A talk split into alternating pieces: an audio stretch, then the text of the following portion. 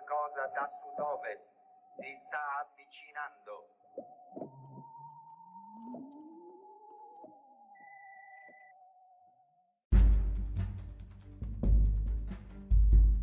Benvenuto a Stramp, ventitresima puntata. Prima di leggere le notizie di oggi, giovedì 14 maggio, vi ricordo che se state ascoltando questa trasmissione su Apple Podcast di lasciare una recensione.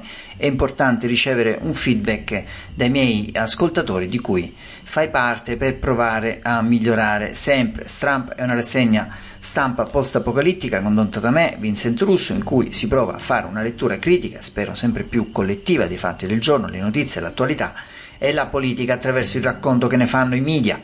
Proviamo a svelare i meccanismi che stanno dietro la produzione di alcune notizie e soprattutto le opinioni. I giornali cosa, so, cosa sono se non ancora una grande fabbrica delle opinioni che condizionano direttamente una larga fetta di popolazione, quella che legge i giornali, indirettamente anche di chi si informa attraverso i social network e poi c'è chi li subisce in tv quando li si sente parlare in quei sempre eterni dibattiti che si chiamano talk show, telegiornali, infotainment, approfondimenti, eccetera. Buona puntata, buon ascolto.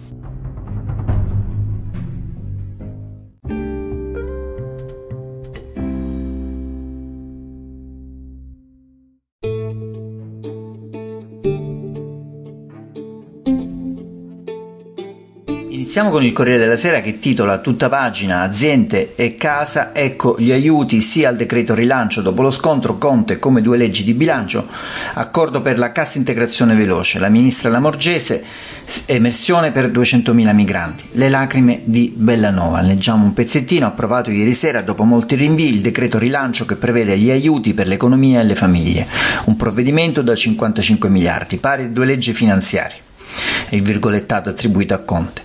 Nel decreto, ha detto il Premier, ci sono misure che prevedono 10 miliardi per la cassa integrazione, 4 per il taglio dell'IRAP e 6 a vantaggio delle piccole imprese, 2 miliardi per l'adeguamento di negozi e attività produttive alle norme anti-Covid, 2, 2 per le misure fiscali, 4 per il turismo e la cultura, 5 per la sanità e sicurezza, 1,5 alla scuola, la ministra Lamorgese sanatoria per 200.000 migranti. Il um, l'editoriale a firma di Sabino Cassese, Le ombre sui tempi e i modi, naturalmente sta parlando di questa maxi manovra finanziaria. Altro titolo dalla prima pagina è Basta con l'assedio a Silvia, è il virgolettato della famiglia di Silvia Romano, le serve serenità, si indaga su una bottiglia tirata contro la finestra, tensioni in aula. Passiamo al fatto quotidiano diretto da Marco Travaglio che titola tutta pagina DL rilancio, ce n'è per tutti, ora la prova dei fatti, ecco a chi vanno quei 55 miliardi.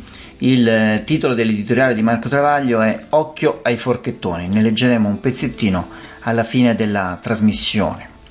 E il manifesto secondo me è il miglior titolo di questa mattina eh, a tutta pagina c'è anche qui la foto del Consiglio dei Ministri con i principali esponenti eh, della maggioranza, con il Premier Conte e il titolo a tutta pagina è L'impresa. In realtà è stata veramente un'impresa il travagliato decretone rilancio ha avuto il via libera dal Consiglio dei Ministri, scrive il manifesto, 55 miliardi per riavviare l'economia colpita dal virus, Conte 25 andranno ai lavoratori e 16 alle imprese. Confindustria in cassa, nel pacchetto anche aiuti a sanità e a famiglie, accordo faticoso con i 5 Stelle sulle regolarizzazioni di braccianti, colfe e badanti.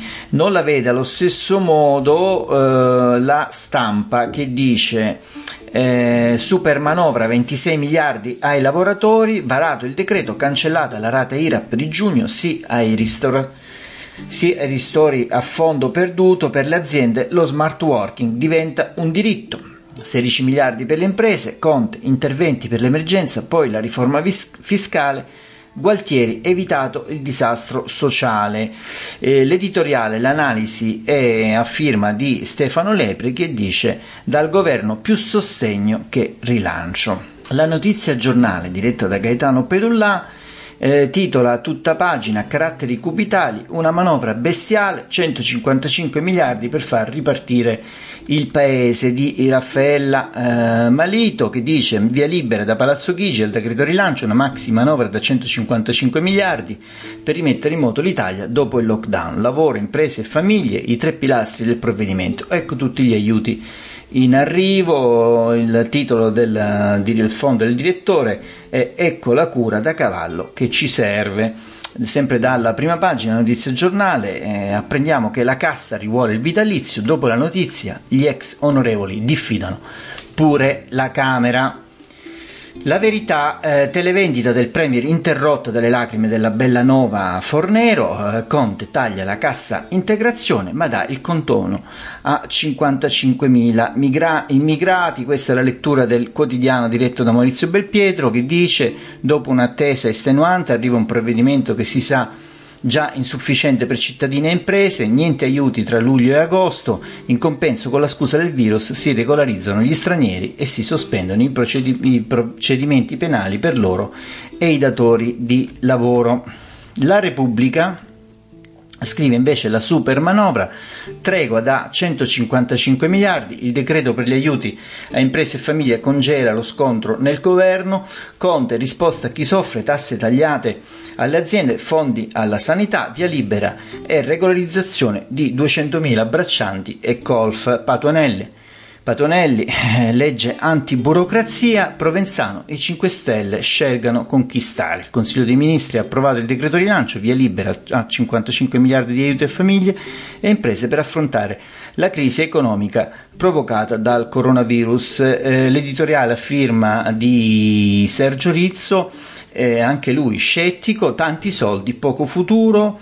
E a tutta pagina eh, vediamo una foto dei sovranisti, eh, negli, siamo negli Stati Uniti, le proteste in eh, manifestanti eh, negli Stati Uniti davanti al palazzo del governo nello stato del Michigan, eh, protestano contro i divieti per il eh, virus. sempre dalla prima pagina leggiamo Francesco Merlo scrive proteggiamo Silvia Romano. Repubblica inoltre sul sito di Repubblica si annuncia la verità sui 65 giorni che cambiarono il mondo, da oggi la nostra inchiesta esclusiva svela le omissioni che hanno favorito la pandemia.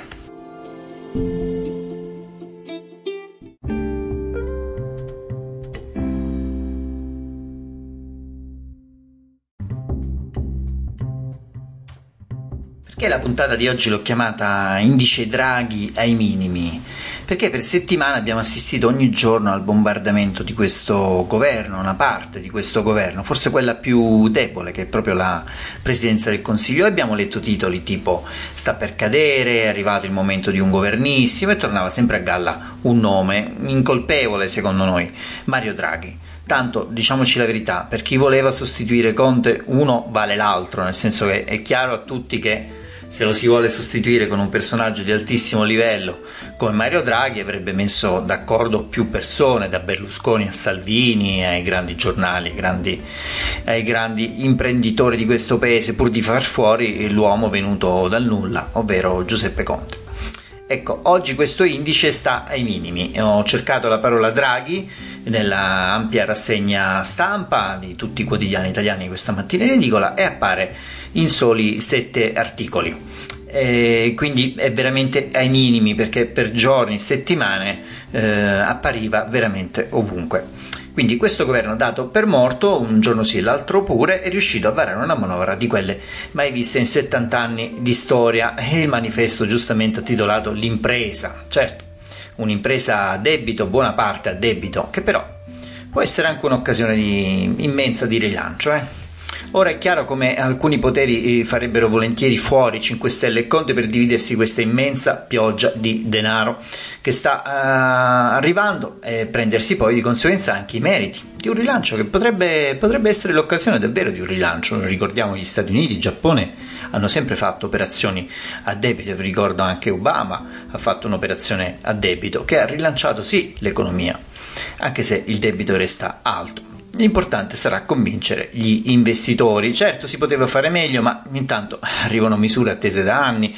E saluto anche um, come una buona notizia l'accordo sui migranti, anche se lo farei al più presto accompagnare da un provvedimento più ampio sugli orari di lavoro e su, soprattutto sul salario minimo, ma questo sarà oggetto di un'altra puntata.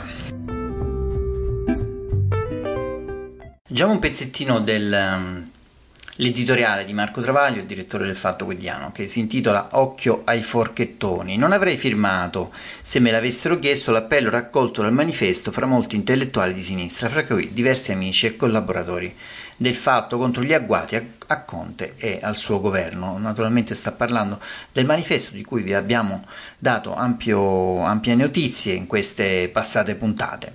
E continua il direttore del Fatto Quotidiano, intanto perché non sono un intellettuale, poi perché non vengo da sinistra, questo lo, lo ripete spesso il direttore eh, Marco Travaglio, anche se spesso mi ci ritrovo, e soprattutto perché conosco bene i meccanismi della disinformazione fatti apposta per trasformare ogni cosa nel suo contrario e dunque, come puntualmente è avvenuto, del gabellare quell'iniziativa in una minaccia di regime contro il sacrosanto diritto di critica al Premier e al governo in carica.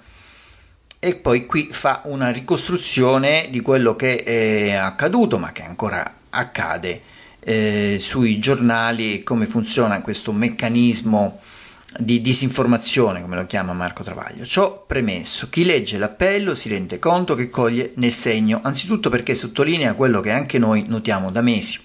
A memoria d'uomo non si è mai visto un governo tanto osteggiato dall'establishment mediatico, finanziario, lobbistico e poi fa un excursus come nella Prima Repubblica i giornali, la RAI e poi anche la Fininvest erano governativi per definizione, salvo gli organi di partito di destra e di sinistra, e dagli anni 70 i tre nuovi quotidiani di opinione, il Manifesto, il Giornale e Repubblica, che eh, riflettevano le libere convinzioni dei fondatori Rossanda e Valentino Parlato per il manifesto, Montanelli e Scalfari.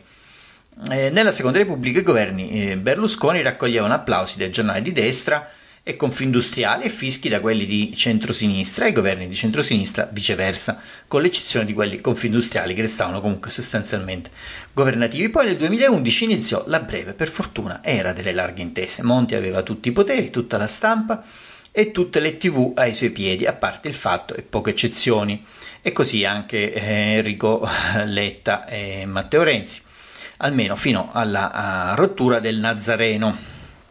L'elezione di Mattarella al Colle nel 2016 non concordata con Berlusconi.